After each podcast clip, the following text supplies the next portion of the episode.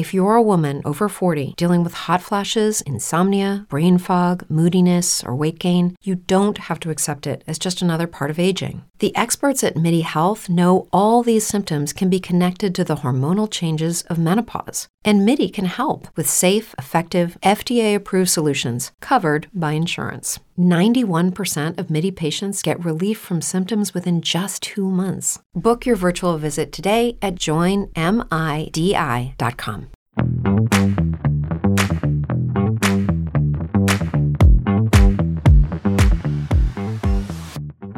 Hi, everybody. Thank you for joining me in the locker room. I'm Alan Locher. Mind body expert and former star of Guiding Light and One Life to Live, Sonia Satra is stopping by today to discuss her upcoming release of her debut book, What If It Were Easy Using Movement and Mindset to Create Success in Life, Love, and Business. The book is available for pre order now and will be released on October 17th. Sonia's mission in life is to help people find their core purpose, overcome fear, and make their dreams a reality. Since 2005, she has become an expert on the mind body connection. She founded her award winning wellness company, Moticise, which gives clients the tools to set their life in motion. Certified as a life coach, holistic health coach, hypnotist, and neurolinguistic programming practitioner, she has presented at UPenn School of Positive Psychology, Aquinas College, Cisco, the Entrepreneurs Organization Global Conference, the Grace Institute, and dozens of other high profile companies. It is my pleasure to welcome back to the locker room Sonia Satra. Hi, how are you? I'm well. How are you? I'm how was your great. summer? Ah, it was great. I actually just got back from Brazil. wow. I know. Turns out we have like a lot of relatives there. I have relatives that never, I, I've met them, but I've never been there. Well, wow. sorry. I was in Iguazu Falls, I think, on the Brazilian side. Yeah. I I didn't Iguazu Falls. I hear that's amazing, but Oh, we were. I highly, highly recommend it sometime. Um. Did you enjoy it? I did. I did. We were in Curitiba, which is where I guess a hundred years ago there was a a painter on the Norwegian side, um, which I know a lot of my family. But he apparently went to Brazil. Things were tough in Norway, and so his dad was in shipping, and he took a ship to Brazil, and there he landed and decided to stay, and he became kind of a famous painter. So there's a museum for him. There's a statue in the park. There's a Alfredo Andersen week in um, Curitiba. So yeah, so it was kind of interesting to learn the history and to meet all of that family. And then we went to Rio as well, which is a beautiful city. I, Really I. I would like to do that sometime. I do like South America. I've been to Argentina, so Ah, yes. Yes. I did Argentina and Chile many years ago with my mom. And that's what was cool too about this trip. It was I went with my mom and my two sisters, and I think it was the first time the four of us have traveled together alone without like spouses or kids, probably since childhood. So it was really special. oh, Yeah. amazing. Yeah. You know, the fact that you were able to do that is amazing. You know, it really is. it, It it's so important. I think that if anything we learned through the last couple of years, like spending time with your family and quality. I mean, you don't get more quality than that. Absolutely not. And my mom is she's 91 and in Oh. amazing shape, thank God. Um but you know, it's like yeah, but come on, 91 and traveling to South Yes. America. Exactly. And That's, that's something. You you you must be 100% accurate that she's doing well because that's a big trip. that's a big trip for our age.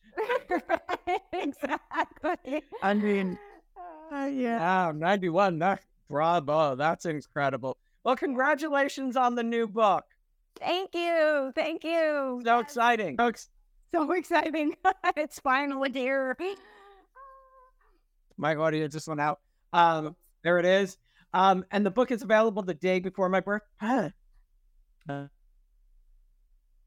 I keep getting the audio. I don't know. Darn it. What is happening? Sorry. I can hear you. No. Can you hear me now? I Sure can. Yes. The book is available uh, on October 17th, day before my birthday. Woo, good. Happy birthday. Uh, sir, sir, tell me, why, why was now to put all you've learned into this book? Oh, why now? I feel like why now has been going for a couple of years. It just took me a while, right? Uh, when I started this, I'm like, I'm going to do a book, you know, and I had never dreamed it was going to be quite the process. Um, but I think now actually is a perfect time. You know, maybe the universe was looking out for me because I think we all did learn a lot during COVID. And I think being sort of isolated and being forced to slow down a little bit, really looking at health and wellness. And uh, I think there's a, um, a real awareness now and appreciation and desire for more mind body and more connect like connection and that's what this book really is about. So it's still goal oriented. It's still about achieving what it is that you're wanting in life, your core desires, uh, but it's through a very unique mind body process.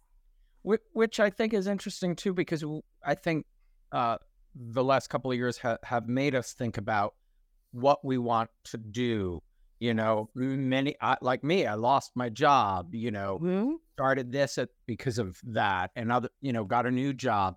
But it, i you know many people have started new things during this transition of the last couple of years. Yes. And more and more i hear people say you know i just don't want to go back to what i was doing. I don't want that. I really do want to do something that's meaningful purposeful something that i feel passionate about and that's fantastic because I think that's where, you know, when we're getting in, when we're in alignment, one, you get to attract it faster, and two, you're just going to be happier and healthier for uh, years. Absolutely. You you mentioned the process, and and when did you start thinking about putting this to paper? Oh gosh. Um. So when did I start? um I probably started about four years ago. Actually, it probably was. And in in my thoughts, it was going to be sometime, you know, twenty the end of 2020, 2021, and then obviously the world changed mm-hmm. significantly. And during that time, it actually got a complete overhaul and a complete rewrite. Uh, and maybe another rewrite. So, um, yeah, I think, um, you know, I think part of the Moticise and the mindset reset process is so it's so different and from what many people think of. Uh, you know, we're used to therapy or maybe even coaching now. Um, and we think of exercise and being in the gym and getting in shape, but the that hybrid of putting them together is very unique. And uh, so I felt like it was kind of important to get it on paper where people could be guided through uh, the process and have videos to go along with some of it. So uh, that was really what inspired it. And then, okay. you know. Yeah. How did you find the process? So that was that was definitely also a works in progress. Um, I, you know, that I mean the full full story uh, going back into my acting day. Um, the very very first time I even did anything like Moticise was right in between. It was kind of after Guiding Light and before One Life to Live. Oh yeah, yeah. I just and I will get to that. I meant yeah. The, the actual so what the Moticise process. So I, I, you know, I think when I was, I was, I just had my son, and I was uh still trying to do a bit of everything. I was trying to act and coach and speak, and my husband was an entrepreneur and full time, and now I had two kids instead of one, and I just was. I had like 20 minutes at the gym. not a big workout, but I made it. And uh, but I wasn't doing all the mindset stuff that I thought I knew was so helpful and important. And while I was at the gym one day and you know the blaring news was coming at me, I was just like, gosh, it would be so great if I was doing the mindset stuff while I was doing this, you know, it, new mom, right? You're looking for anything to save time. Like just put them together. That's efficient, effective. Let's multitask and get everything done. so but it was during that that actually, ironically or not so ironically, I was running on a treadmill and I was just thinking, well, what if that did happen? Like, what if there was a series of questions that was around a goal that I really wanted? What if I did use was guided to visualize something? What if you know, using all the mindset tools that I had kind of learned and put into exercise. And so that day I literally would stop, you know, every five ten minutes and take notes on my phone and start running again. And um and then I stuck it in a drawer. that's what you do when you have ideas and you're like, nah, that's crazy. Uh, and it was, I was working on something else at the time. And it was a few months later when I was building out the business plan for that. And I kind of pulled this up. And my assistant at the time was like, this is cool. Like, well, how, how does this work? And uh, I was like, I don't actually know. I just was on a treadmill one day and thought that this might be really helpful. I wish I had something like this. And that was when we started to to break it out. I started with her at first, and then we pulled in other people and beta tested it, and uh, till we kind of fine tuned the process. What was the order of the questions? Because it's a, a seven step process with a variety of different questions. And we started to combine the movements with the mindset so you could anchor it into your body. Uh, and yeah, that was really how it started to develop until we felt like, okay, we got this. This is the process. This is the mindset reset process. And that became Moticise. what do you hope people take away from the book most? Hmm, most. Can I give two answers?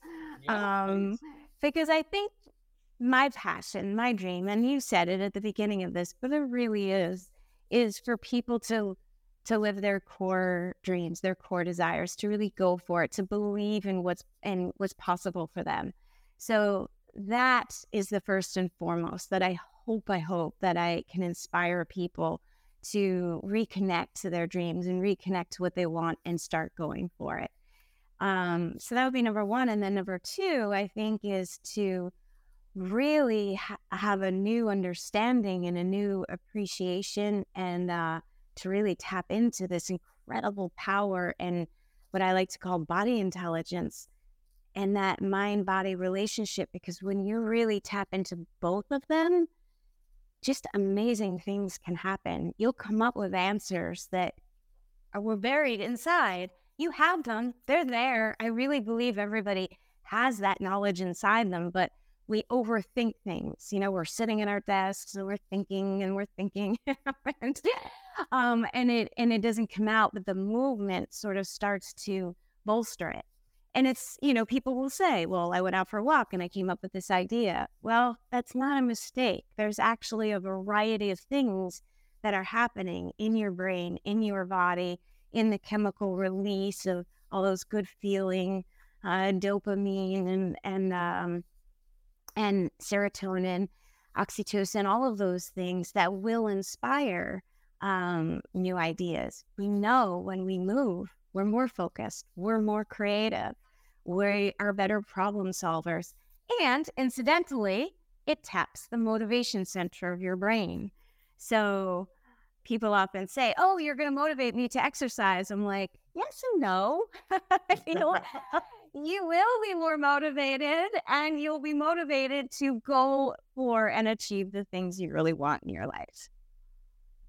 I love that. Um, Rebecca says, Congratulations on the book. Ah, thank you. And I don't know this person's name. Their initials are BWF. They say, My gosh, even more gorgeous with age. Aw. thank um, you. Take, take me back 19 years old, you set out to Hollywood in your beat up Honda Accord to become an actress. Where did your love of acting begin? So, I, I really think that I was one of those people that somewhat maybe was guided, but through accidental um, falling into it. Um, because I didn't necessarily initially come out of the gate going for it. It wasn't like I was that kid actor who was in every one of their school plays. I did do a few of them, but I wasn't that that child. Um, I was playing tennis with uh, my mom, and a local photographer saw me and was like, "Hey, would you be interested in doing this hair ad for a local Montclair. In fact, I think I'm Montclair, right? I'm here, Scotch Plains. I'm in Scotch Plains. Yeah. Wow. Oh, okay.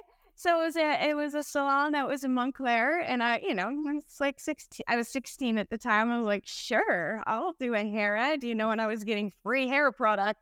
it's like a big deal. Yeah, for And, sure. uh, but it was so fun. I really enjoyed it. And so then I thought, well, maybe I could earn some extra money doing this. And um, especially once I got to college, then I really thought that because I was, you know, working in the dining hall and that wasn't so fun. So I was like, what At else can I do? University. yeah. Uh, and but I didn't know anything about it, so I looked in the help wanted pages back of the paper back in those days, and you know, pretty much every scam in the book was in the back of you know models wanted. So I I probably got lucky where I ended up. It could have been a lot worse, but it was one of those give us ten thousand dollars, we'll make you a star, and uh, didn't have it, so I didn't pay it. But at that point, um, you know, I came from a family of intellectuals. My mom was a professor. My father, even though he wasn't with us, was a professor. My two sisters, my oldest was in med school. The other one was going for engineering school. And hey, I want to be an actress. we didn't have a lot of contacts in that industry. yeah. so I, she, through a friend of a friend, um, knew someone at a Spanish news station, and uh, she put me in touch with a an agency. When I met them, they were like, "Yeah, you're a little young," and they put me in touch with a children's agency. And they actually didn't do much modeling. They were a commercial agency, and I was there with my little portfolio, thinking I was going for modeling, but I was.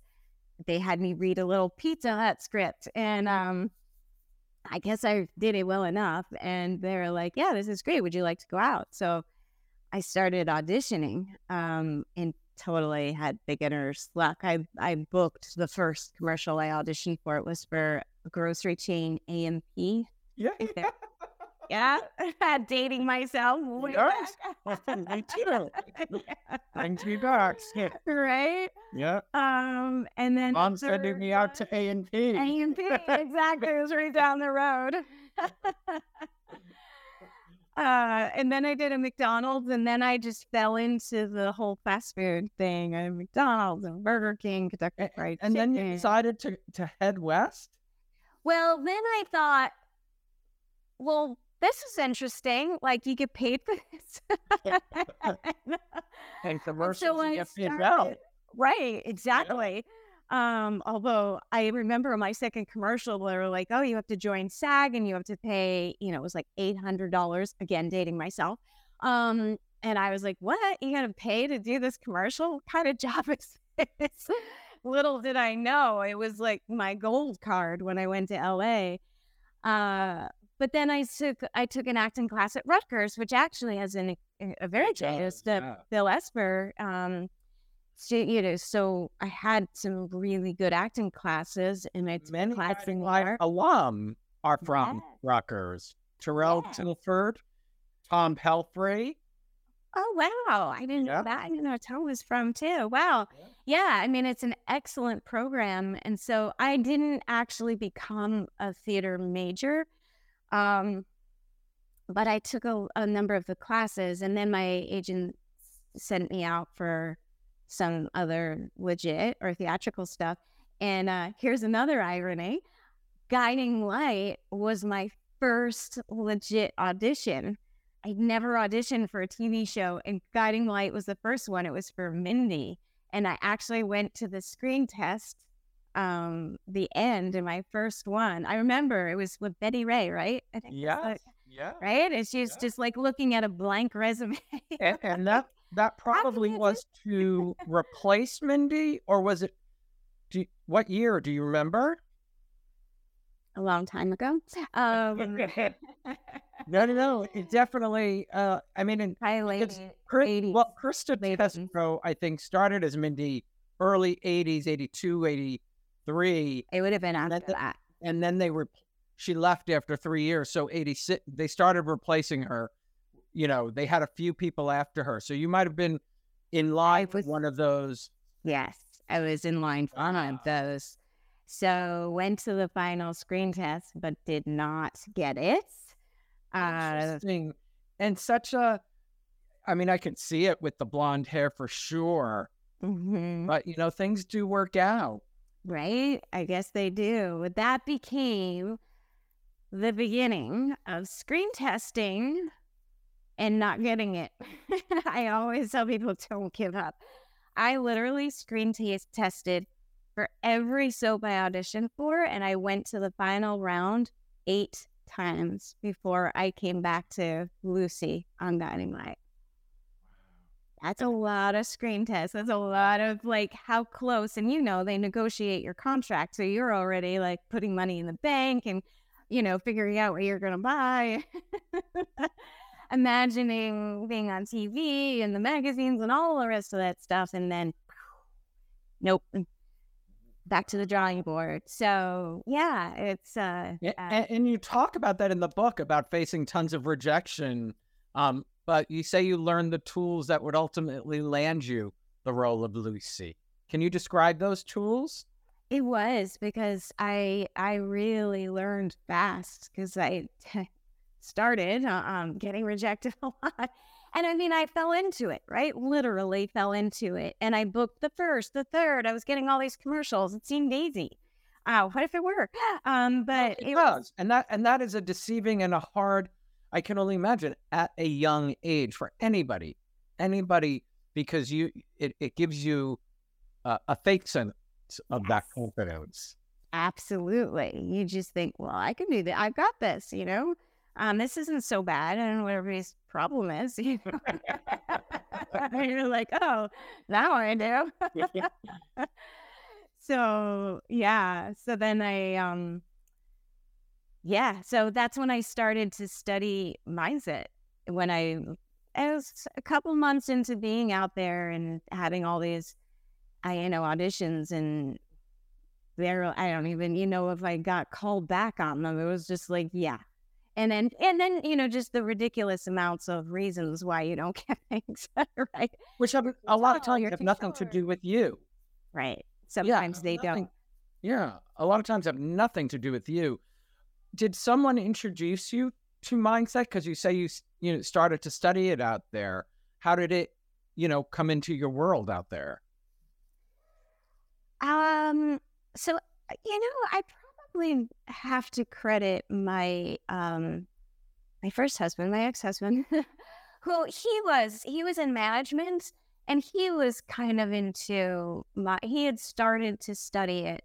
And so he would always buy, you know, tapes or books and I started to listen to them. So I did start listening to a whole variety of, of people early on. And then I got sucked into the Tony Robbins infomercial and, uh, you know, bought his pack and did it like religiously. And, uh, and I was really, I was, I, I was pretty enthralled with that. I was pretty fascinated. I was like, this is really powerful. And so at the time, I think there was a moment in time where he was trying to franchise. And uh, so I did one of his franchisees or weekends um, with, so he wasn't there, but it was a smaller one. And at the, ti- at the time, his head trainer came in to just kind of check it out, see how I was doing. I think he was friends with the guys who were who were presenting. Um, his name is Joseph McClendon III, a brilliant coach himself, and also still does Tony stuff. Uh, but he came in, and I kind of became friends with him that weekend.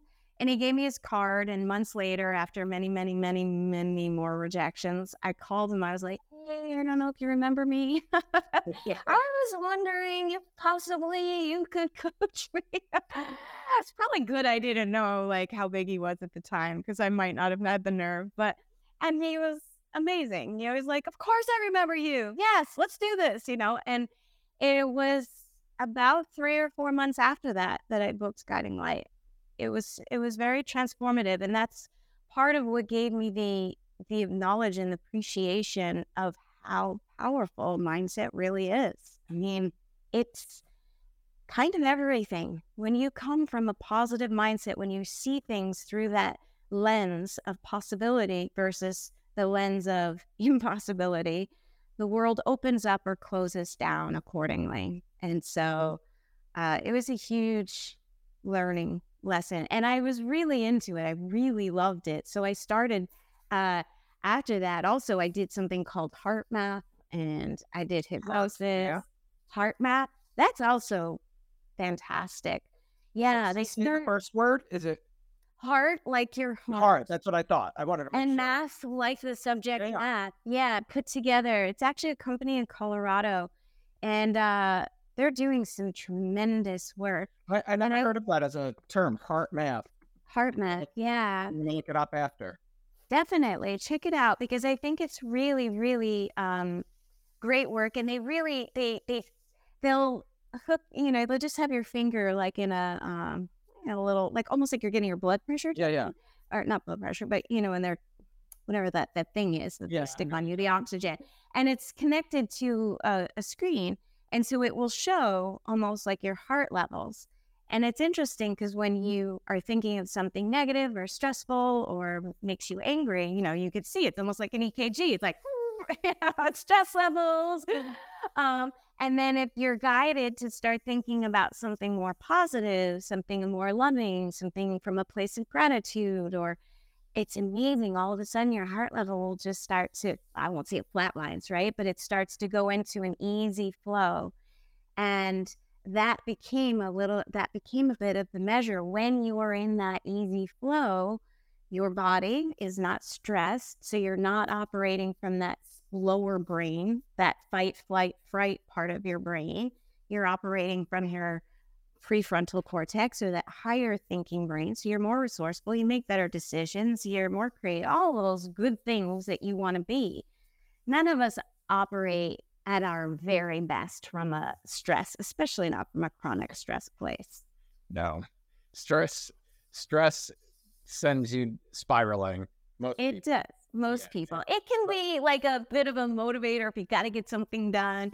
There can be some good stress, but it can't be this constant and it, it can't Yeah. be that place that puts you over the edge. So, yeah, so I was really intrigued by the heart math. So I, I had a, a really great, I think she's still doing it. Sheva Carr, she is doing a heart math teacher. So that balanced out probably the intensity of Tony Robbins, who's like, oh, and it, heart math is a little more chill. it's funny. I- mean, not funny, but a fan just said stress is a killer, sometimes literally, and it, it is. I mean, Oh, managing yeah. stress is a really important, important thing. Um, take me back. Uh, did you? How many uh, audition screen tests for Lucy did you have? Um, Do you remember? Probably. I probably just, I think that stuff is locked into your memory forever. um, I, that one was probably the most like traditional. So I had the t- the the audition. I remember I screen tested. I mean, not screen tested. Now that was not Betty at the time, I assume, right? Um, Glenn. No, it it wasn't, and I was in L.A. at the time. Right. Yeah. Yeah. I thought so. Yeah. So Uh, I'm not that sure. person I actually don't remember who that was. I'm trying to think, but I do remember the callback Jill Farren Phelps was at. Oh. Um, I do remember that because I remember really feeling connected. It was a role I had actually had. I was doing some coaching on another audition, and I was saying I was going to the screen test, and the coach was like, "Do you want to work on it?" And I was like, "No." I was interesting. I, I was like, I kind of was like, I think I'm good. I don't want to get in my head about this one. I kind of feel this. And uh and so yeah, and I remember that audition went really well. And then I was called in for the screen test and I screen tested with Rick, who, you know, blah, up Rick. And uh He's back in Jersey with us Back- here. I know I was so happy. Yeah. but so that was and that was my ninth screen test i remember being in new york like okay here we go again you know and i don't know i think you always get nervous I, I don't think that ever goes away but by that point there was a part of me that felt like you know what, if it's meant to be it's gonna be um I mean, you have And- nothing to lose at the at that stage, really. You really everything to gain, everything to gain. Yeah, I hadn't thought that on all the other ones, which is probably why I didn't get it. But um, by the time I got to this one, I really did feel that and I, I I often joke, especially with my coaching question, my coaching clients, because I I I do a lot of sensory and body body work in my coaching, and smell is a very powerful um, sense. And we don't always connect to smell, but when we do, it can instantly take you back to a moment. And uh, I that guiding light one was whoever in the scene. I was supposed to. I was imagining somebody I knew and their cologne. I swear to God, I think I could still smell that cologne today. and it just automatically gives me that feeling. And so I remember that. And it was so sweet. I was, uh, I think I said that in an interview, and Roy Steinberg, one of the producers, yeah, yeah. like, he's like, that's so funny. He's like, I use your audition tape as an example of how to, how you should do it because you came into that scene with so much going on already. And I was like, You do? Like, I thought that was just the coolest thing ever. But I really believed it was using some of all that mindset stuff that I had already started to learn. That smell, like, connected me to this character, to this person, and set me into a place where I felt like when I entered into the audition, like I was already in a place. And I think that, well, and then I probably felt connected and to the character and was maybe supposed to get that. But it was an interesting well, you, little. You were, and, and, as the fans say, everybody loved you as Lucy. When you look back on those five years and playing Lucy Cooper Spaulding, you know, what are you most proud of it and, and of that experience? Uh, I I only have the most positive feelings about that show. Everything uh, from it was my first big deal. I had booked a pilot, but the pilot didn't go. So this was the first real show that I booked that I did outside of just like one-off spots or guest stars or supporting. So and I knew that there had been a huge search for Lucy. I think I found that out actually after. Also probably better. better. Yeah, yeah. yes, way better.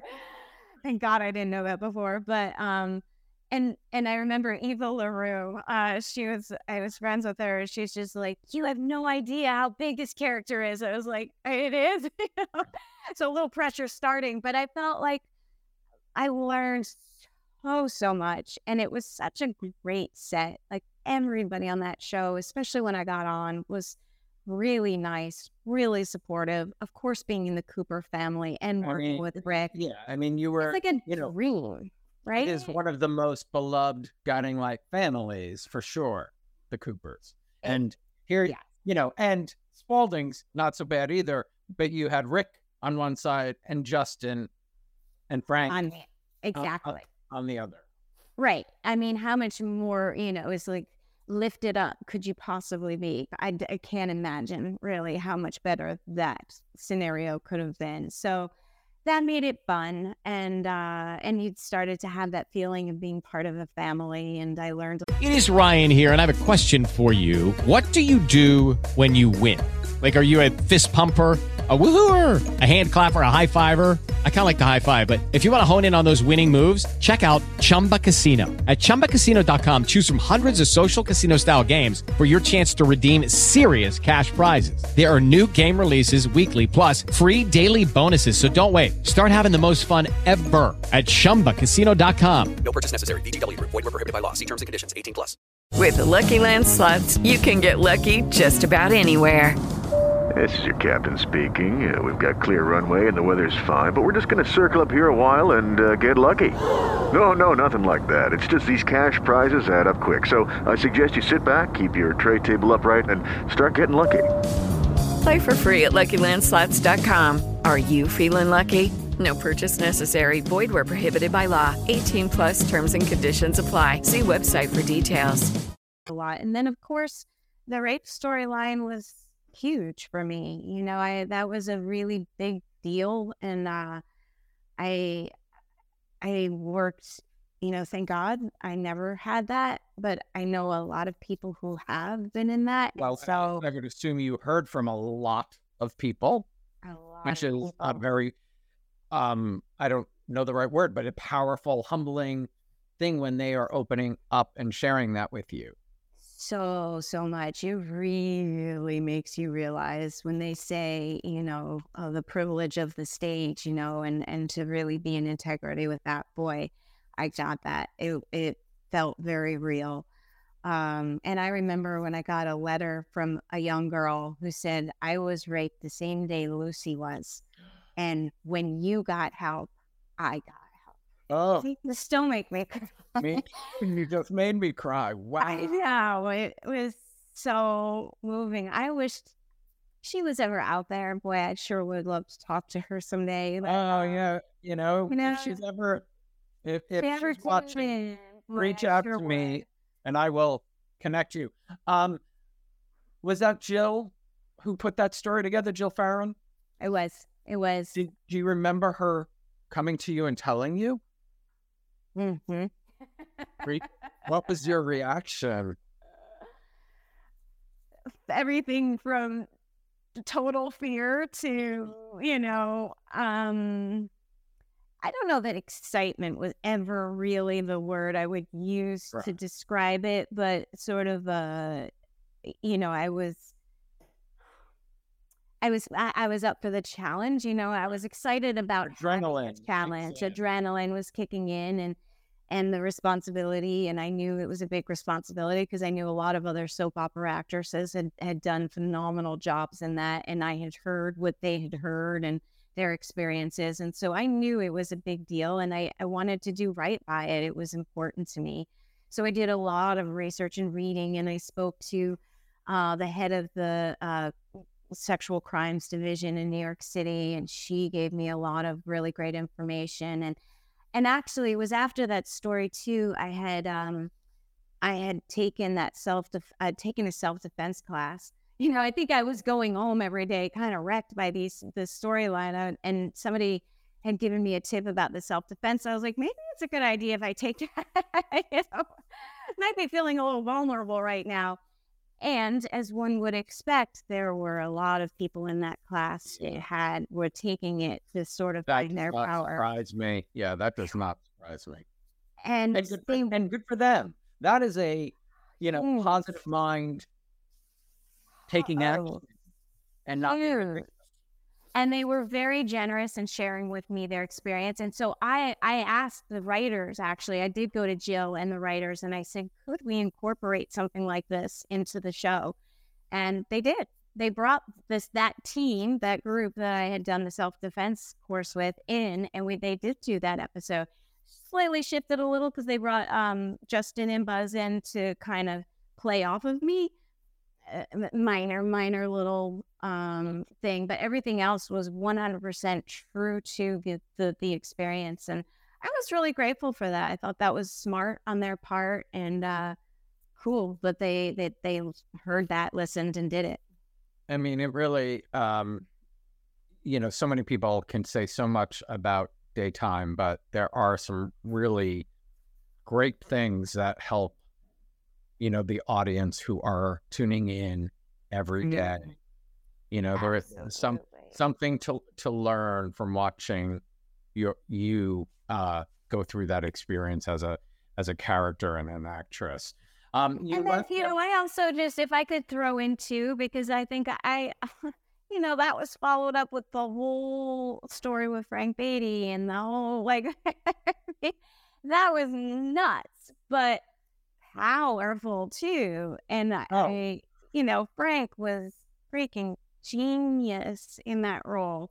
So again, right, being in a position of working with another person who is just so brilliant and so generous as a person and an actor too. So uh, I felt like I went from like, okay, here I am learning, and here I was in a big storyline, and here I am in another huge storyline with all of these people that were just around to kind of help elevate. talked about your challenge for the rape story and then the one with Frank, but Frank's challenge as well. That was a challenge.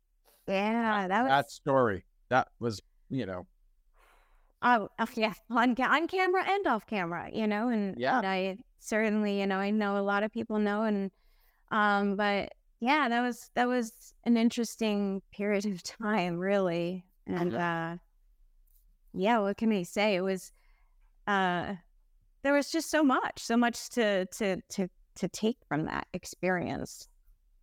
Uh, and I'm just I'm I'm happy he's seemingly doing well now. And I, I think so. I think so. Yeah. I've talked to him over the last, you know, since we were going to have, you know, do the show together. I've, you know, he does seem in a good space. I hope.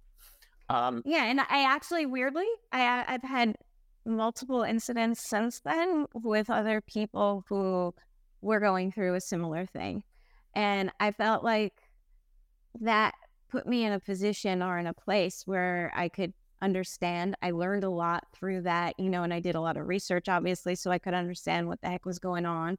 And uh, it really put me in a position to be able to help these other people, or at the very least, to be a support in the right way. So uh, it was kind of interesting how you were put in the path to learn Yes. that so long ago, and then have it come into your. come back well, several times. So it that was very interesting, and I always look back to that too. Like there was a reason for that too. It, it- it's crazy how things happen in, in, in such a way. As I said, after five years, you, you made the choice to leave. Um, but you talk about the nagging feeling you had about the future after leaving. Can you describe? Yeah. you know, choosing to leave is a is a hard thing. Uh you know, someone had said, "Oh, it's kind of like a velvet coffin." You know, it's like you could stay here and you can live here for the rest of your life, but um, and it's comfortable and it's great, and you have a family and it's a phenomenal job and a great experience. And I could have stayed, and sometimes I think maybe that would have been the right decision, but there was some part of me that felt like, what if? What if there was another character out there? What if I could try to do something else? And I was still young. I wasn't attached in a property. Like if there was ever a time, that was the moment. And so I felt like I had to, I had to take the risk. Um, but when you take that risk, when you make that choice, there is no doubt that feeling of like, oh gosh, now I have to live up to that, you know, and and that was for sure when I became oh, that imposter syndrome took over was like maybe that was a fluke maybe that wasn't a good idea maybe they're all going to figure out i can't do this you know? And it really permeated every part of my life it really did it was kind of amazing how that could take over again where you look in like the positive lens the negative lens everything was through that lens of like I'm never going to work again. I'm going to lose everything. Why won't anyone hire me? Why can't I do this? See, I shouldn't have left. That was a mistake, you know, like, oh my, I was like, got this great role. I had all this and now I just threw it away. Oh, Lord. Are, aren't we the biggest self saboteurs of ourselves? I mean, I think everybody is. I mean, Yes. It- it's, We it's do. part of it's part of life. But you know, you look where you are today. Would it have? Would you be here today if all of that those choices didn't take place? I don't think so. I don't think I would be. I really don't. And so I am I'm glad I took the chance, you know, and Yeah. it wasn't so fun at the time, but it was, you know, Right. worth it in the end. It's because you grow and you learn and you're better for it. And I am in a place now where I have a pretty powerful understanding of both sides of that because I feel like I live both sides of it. Well, you say that you you know use the same tools to create your own. You know that you created Lucy, that you created your own failure, but then you you know got sort of the grip back and changed Yeah. course and got one life to live. Yes. Well, I did because I, you know, had started studying the mindset before. I had started, and a lot of, you know, I used to sit and visualize myself being on TV and imagine getting the show, and I would imagine all my auditions working out great. Like, I actually did that exercise frequently. I would, you know, I would ask really good questions. All right, what's one thing I'm going to do today? What's an action? What's an action? I was I was relentless on taking action. I was, you know, and if I didn't work out, I was like, all right, you need to pull yourself back up. Let's get back on. What are you going to do today to to keep going?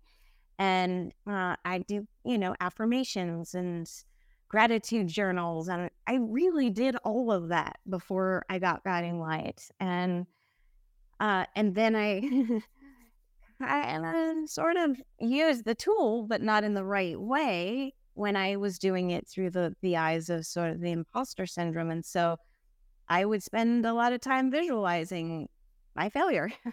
you know?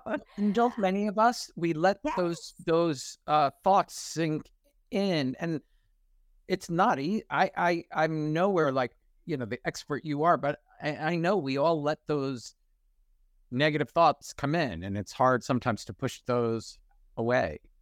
Absolutely. And you sit there and you'll start ruminating, right, over this, and you'll start imagining these scenarios that haven't happened, right? But we're putting out the energy and the vision for it to happen.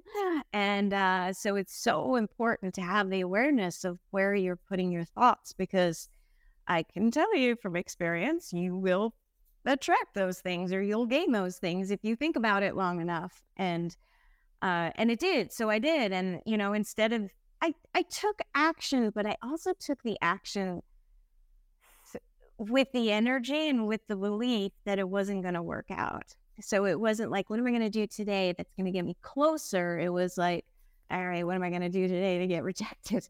I think I've even said that like internally, you know, I was like, who's going to turn me down today? You know, it's it, it's kind of shocking to me how different it really was, but how much that little, and I say to people, sometimes it's just the smallest little shift that can make a huge difference.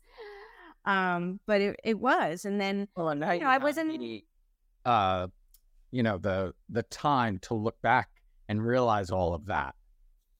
absolutely. You know, now you can understand where you were at that point, but and it and it doesn't happen like all at once right it becomes a gradual process and it builds on each other and it becomes you know what some would call a self-fulfilling prophecy i was yes i was doing a really great job at achieving the goal of not working because that was what i had sort of put out as this is like it's not going to happen i'm going to lose everything you know i'm not going to have any money I'm gonna have to go home. I'm gonna have to tell people I couldn't do it. You oh know, gosh, all those conversations I had in my head. I think those are real fears we all, real fears we all have, right? You know, Yes. about you know being able to keep your apartment, you know, or making that phone call. Oh my God, mom, I'm I haven't worked in six months or a year or ten years or, you, you know, those things can help, you know, that stress level go up. I, and exactly, I was so glad you brought that up because every one of those thoughts, if you know, when I'm putting my little finger in that thing and checking my heart math, it's like, right? And you stack that, and then you have an audition which doesn't go well because you're going in stress with all of this stuff, and then you don't get it, or you don't get a call back, or you're told you're not good enough in many different forms um, then it gives you the evidence to prove your negative belief is true. Because we're always kind of seeking evidence, and we're human beings, annoyingly, are sort of primed to look for the negative evidence instead of the positive evidence. And so that's the one that we'll we'll latch onto, and it gets very locked into our emotional emotions and our nervous system, and and it just grows and grows and grows. And so, yeah, it's you know, I, you can spiral down, but the good news is you can spiral up too, and it Mhm. starts with how you you shift your beliefs. What was your experience like on One Life to Live? So that was a very different experience, I can say, from guiding the light. um, I, you know, I was lucky because again, I sort of I was working. I, you know, I was working with good guys. Um, so that was really. Who did you work with there? I was in between Kevin and Joey Buchanan. Oh, and which ones were they at that time? Because I know there's been multiples. Right. So goodness. Um, let me recall those names. Let me come back to you on that one. yeah, I'm blanking somebody for a second. Chime in. Help me out. Yes, I'm literally blanking on names and that I don't Yeah, that's okay. Sorry. It's a long time ago. Yeah, but they were great. And there were some such nice and talented actors on that show as well. But there was a lot more um mm, a little more ego driven, maybe a little bit more Not as much attitude. Not as much camaraderie, maybe. not quite as much camaraderie, camaraderie. Yeah, a little more attitude on it, a little bit more, um, you know, so I don't know, selfish, but me sort of mentality, uh, a little less. You know, people used to call guiding light the blue collar soap. You know, we were like stuck over at that studio over on. we were all crunched together in small rooms, and part of that I think lent itself to this really kind of familial atmosphere. We were sort of on top of each other, and um, One Life to Live wasn't that much bigger, really, but it it it definitely it, it had a, just a different air about it. So, I actually had an an incredible year, um, because I felt like when I first came on, there again a little bit more, you know, uh oh threat, right? But I knew I wasn't there long term because I had signed a short term contract. And so I wasn't really getting caught up in all of the stuff. I usually don't anyway. I'm usually pretty ignorant Yeah, of all yeah. that stuff. People are like, "Do you know anything of what's going on? I'm like, no, actually, I don't. Uh, was it Kevin Stapleton or Timothy Gibbs as as Kevin? Both of them. Both Thank of them. you. Oh my god. That's Kevin. That was Kevin Buchanan, and then Joey might have been Don Don. Yes, Don. Um, Don Jeffcoat. Yes. Don Jeff. Yes. All three of those, ama- all of them, amazing guys, fun to work with, really great actors.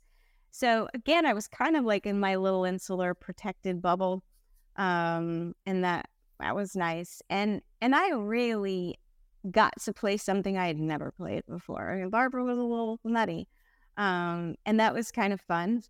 And uh, I, I think I kind of did sort of lay all the cards on the table there because I kind of knew it wasn't a forever thing. And that was fun. I, I don't know. It was a really, it was, I had a, I had an amazing year there. That's awesome. I know. Well, the end you the year, part of me was like, oh, I wish I could stay. I, you know, I shouldn't have signed on so quickly. when you got to you know watch Frank Beaty do a little crazy, oh you know, as Marion Crane, you know, so having Yeah. the chance chance to, you know, to do it myself. Exactly. yeah, I was a little absolutely. disturbed. um, you you left acting uh, to become an expert on the mind body connection, and you created your award winning Moticise. What led to the, the decision? Was it easy to make that choice? Oh gosh, no, not at all. And it took a little bit of time. Um, you know, when I had when I was pregnant with my daughter, I felt like, oh gosh, I'm never gonna work again. Back to never gonna work again. I think that's an actor thing, right? Um, and then I came back and I realized nobody actually remembers you were gone and you just pick up where you left off. It wasn't that big of a deal. But I was doing that. And since during that year I was pregnant, I had gotten my coaching certification. So I was also starting to coach. And then I kind of fell into a Toastmasters group with a professional speaker. And I learned like you could speak for a living. I, I'd never even imagined you could do that. And so I started to sort of tap all these different things. And I found myself really being pulled. I really loved kind of that coaching and that helping and that and and the speaking. That was interesting to me. And uh and so and and the acting was good, but it didn't kind of fill my heart in the same way. And but it was everything I knew. It was everything I'd worked for. It was my identity up until that point. So the idea that I was going to leave it felt like I was quitting and I didn't, I wasn't, you know, not going to be a quitter. that was very ingrained early on. You're not quitting because you're, you know, like when you get rejected, you, that constant thought of not quitting, quitting is not an option. So, like, I had programmed myself that was not an option. And now all of a sudden, it felt like that was what I was hitting up against. And uh, so I just, I, I, you know, I kept going, but I kept pulling and I kept doing more and more in the other world. And I finally, there was a day I had an audition. It was a request uh, audition for a Law and Order show for a regular character, and um, and a speaking opportunity. And I had to make a choice, and I chose the speaking opportunity. That was the day And And you never turned back. Well, I can't say I never turned back because I've still done some acting stuff now, but I never turned back in the way that I did. And I, it was a, you know, I sobbed for hours. it felt like it was, you know, coming up from the depth of my being. You know, it was a really, really, really big deal. But I, I felt like it was what I was supposed to do. And so, and when I, and that speaking thing just sort of lit up my world and that really started to change um, what I was going after. So, yeah, I stepped away pretty fully at that point. Like, I called all my agents and said, I'm not going out anymore. Um, and I did that for a couple of years. And then, I don't know, I think I did one of my husband's projects and it was fun. And then I still kept in touch with my manager and he called me on something and I did something else. And I was like, oh, that's kind of fun. and then I did go back for a second and I got a manager and a, a, new, another manager in New York and an agent. And I started the audition process and I was like, I just, my heart is not in this anymore like it used to be. Like I just. Oh, it's so different from the period where we were talking about it. It is a completely different world today totally different totally different. So i i can say that you know i have turned my back completely. I've still done stuff. I just did a movie right before the strike um something called gretzky's office. That was kind of fun. Um and then uh another one of my husband's projects that's coming out on netflix called cowboy wars. So i actually have a few projects that are coming out um, oh, i love that. Keep yeah. us keep us posted uh, Definitely. Now that you and Rick are on the East Coast, we should get you on stage doing something. We should. See, when you say that, then I'm like, yeah, let's go do it. I love that. Well, I, like I wanted to sh- back to play a role on something. I I would do it. Like I would totally do it. Well, you know, there's also a difference of needing to support your yourself, pay your bills. You don't need it necessarily for that. Right. You know, so you can do what you'd like for fun, which is Definitely. a, a I think a lot different way to to look at a, a world, whatever business world that is, acting, you know, a restaurateur, you know, if you don't need it and you're doing something for fun, I think it's a whole other experience. It is. And you know, last year I did this this thing. I started to work with a shaman a little and I did what they call a wisdom quest. And so it was a 10 day thing, five day nature solo where I was out in nature all by myself and all I had was water, no food. And we did a we did a sweat lodge and we did um, some plant medicine stuff. And we also did what's called a Sphinx code reading. So it was really determining what my Sphinx code is. I'm I now can do that for other people. It's amazing. It literally is like your life's purpose is in this Sphinx code. It's incredible. Um, so now I can do that for others. But in my Sphinx code, I actually am what they call a catalyst. And so my purpose is to help catalyze others into doing what they're supposed to do, to help catalyze their life into their dreams. And so it was kind of affirming when I saw that and learned that and felt that I was like, you know what? That is what's in my core. That is really what makes me light up. And so the acting brought me to this place. I still love it. I'll still do it from time to time, but I think I'm actually living on purpose right now. And that's a pretty amazing feeling. Powerful, yeah. What do you think that 19 year old who headed out in her Honda Accord would think of uh, the Sonia Satra today? You know what? I think she would be proud of her too. Like, I think she would be that 19 year old. What I think I love most about her was that she was ready to take a chance. It was not the path of my family. It was nobody had done anything like that. I had absolutely no idea what I was in for. Boy, did I not have any idea what I was in Yeah. for. And not right? easy. And it's and not, easy. easy. Yeah. No. So it was a risk every step of the way. It was a risk to lead Guiding Light. It was a risk to step away from acting. So I felt a like risk, I'm sure, to start Moticise. a to write a huge book. to start that, to write a book, to do uh, to do everything. And I think um, it is through those risks, through that out of your comfort zone, that you grow and you really get, uh, you know, you really you thrive. Actually, it's really what will make you happier and healthier and and and more aligned, like you. Like you're, you know, this show is like so amazing for you. I love that you're doing this, and I and I'm sure it came out of a hard place, but it's it it forced you. It was a risk to do this, and you did it. Like that's so cool. And I never when thought I'd be doing it. And in the book, I love um, people pick up the book, but the the great story you open the book really with you know helping your husband, yeah, you know, and that's a great story. Um, I want to share. Diane says I have followed Sonia since Guiding Light. She's amazing. I love her Moticise blogs. And Rhonda says I follow Sonia as well. She's very inspiring, and I've done a 360 in my life and going after my heart's desires. Thank you, Sonia.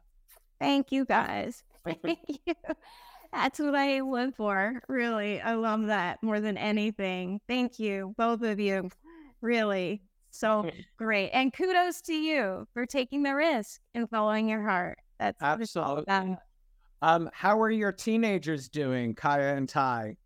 They're doing pretty well. My daughter is off at uh, Boston University, and uh, she's a this she's a t- she's a spiritual kid too. She's really very she's she's a What's she studying?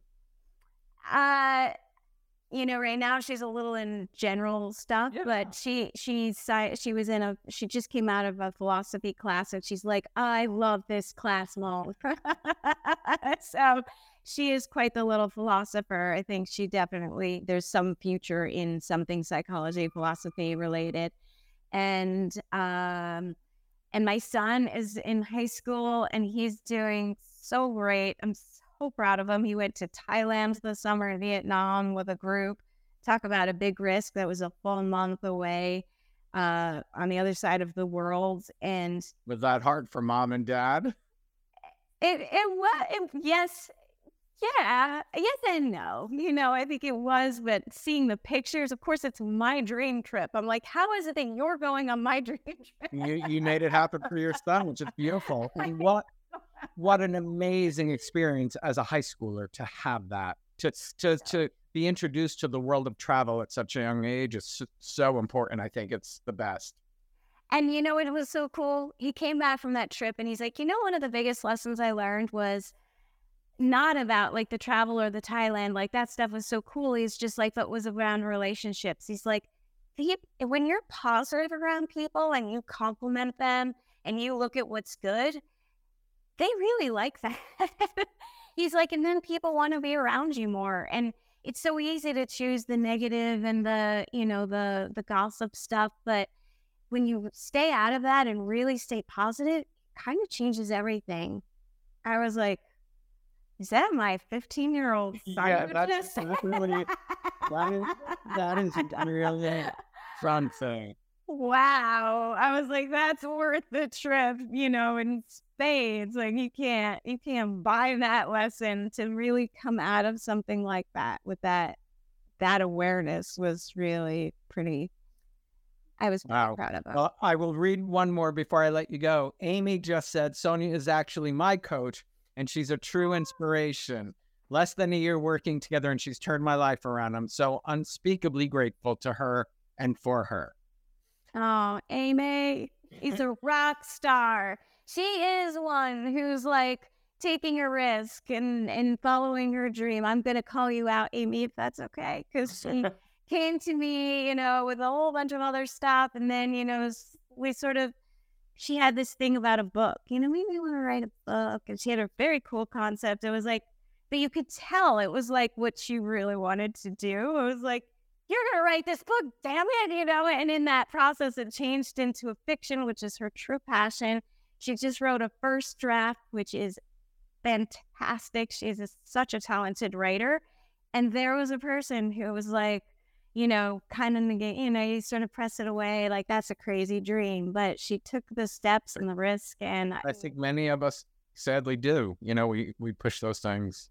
it's e- it's easy to do. It's it feels hard, but you know that's where the question, that's where the whole title of the book came. What if it were easy? Because I think when you ask that question, your truth, your passion comes out, it's not that the path will always be easy because it's life, right? We're going to have obstacles and things. Sometimes it'll be easy, sometimes it's going to be really hard.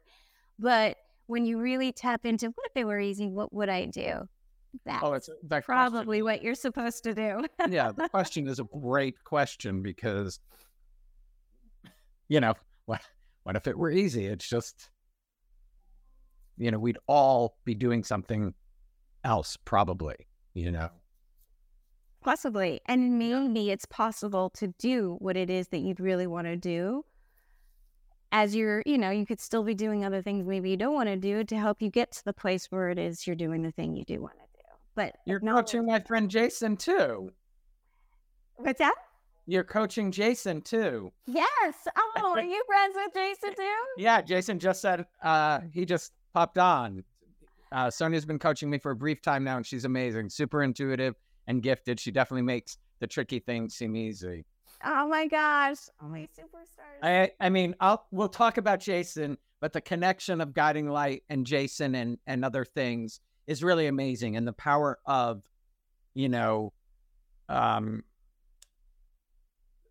the soap. Um, you know, I I started as a fan and then worked there, and we actually just lost um Kaylee Haynes, who Kaylee um I met as a fan. With the Lucky Land slots, you can get lucky just about anywhere.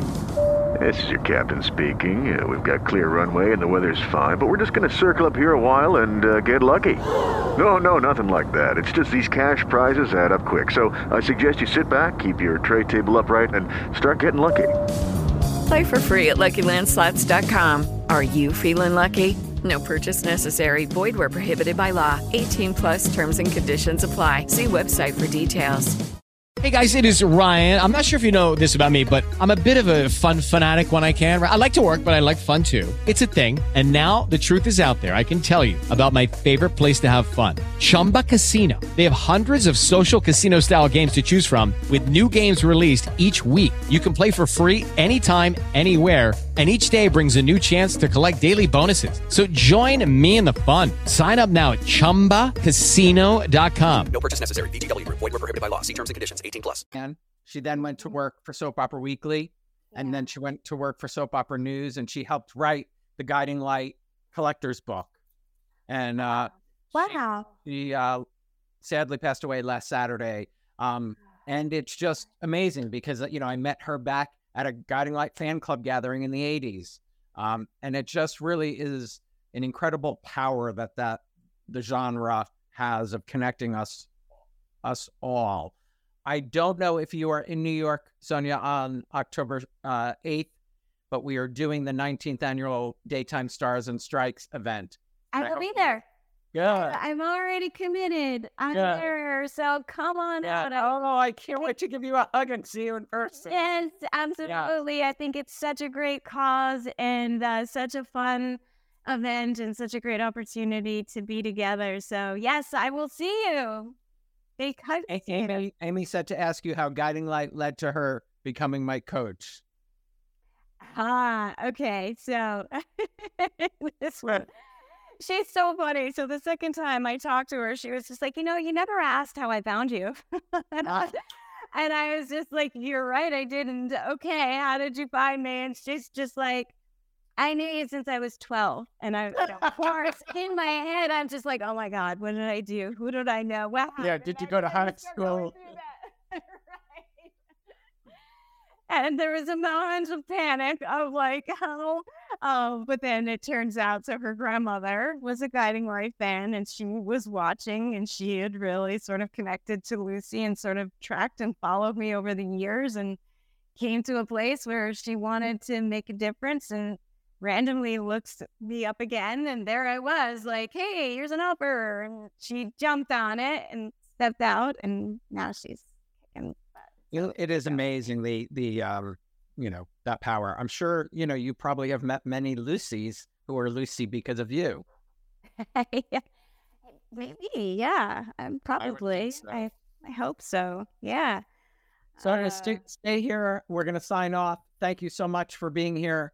I will uh, just sign off and then I'll say goodbye to you in a minute. You got it. Bye, everybody. And bye. Thank you for being here. And big shout out to Jason and Amy, my superstars who are here tonight, too. And that. everyone else. Love you guys. Thank you. Thanks, Sonia. Thanks, everybody, for being here. Don't forget, you can pre order What If It Were Easy where books are sold.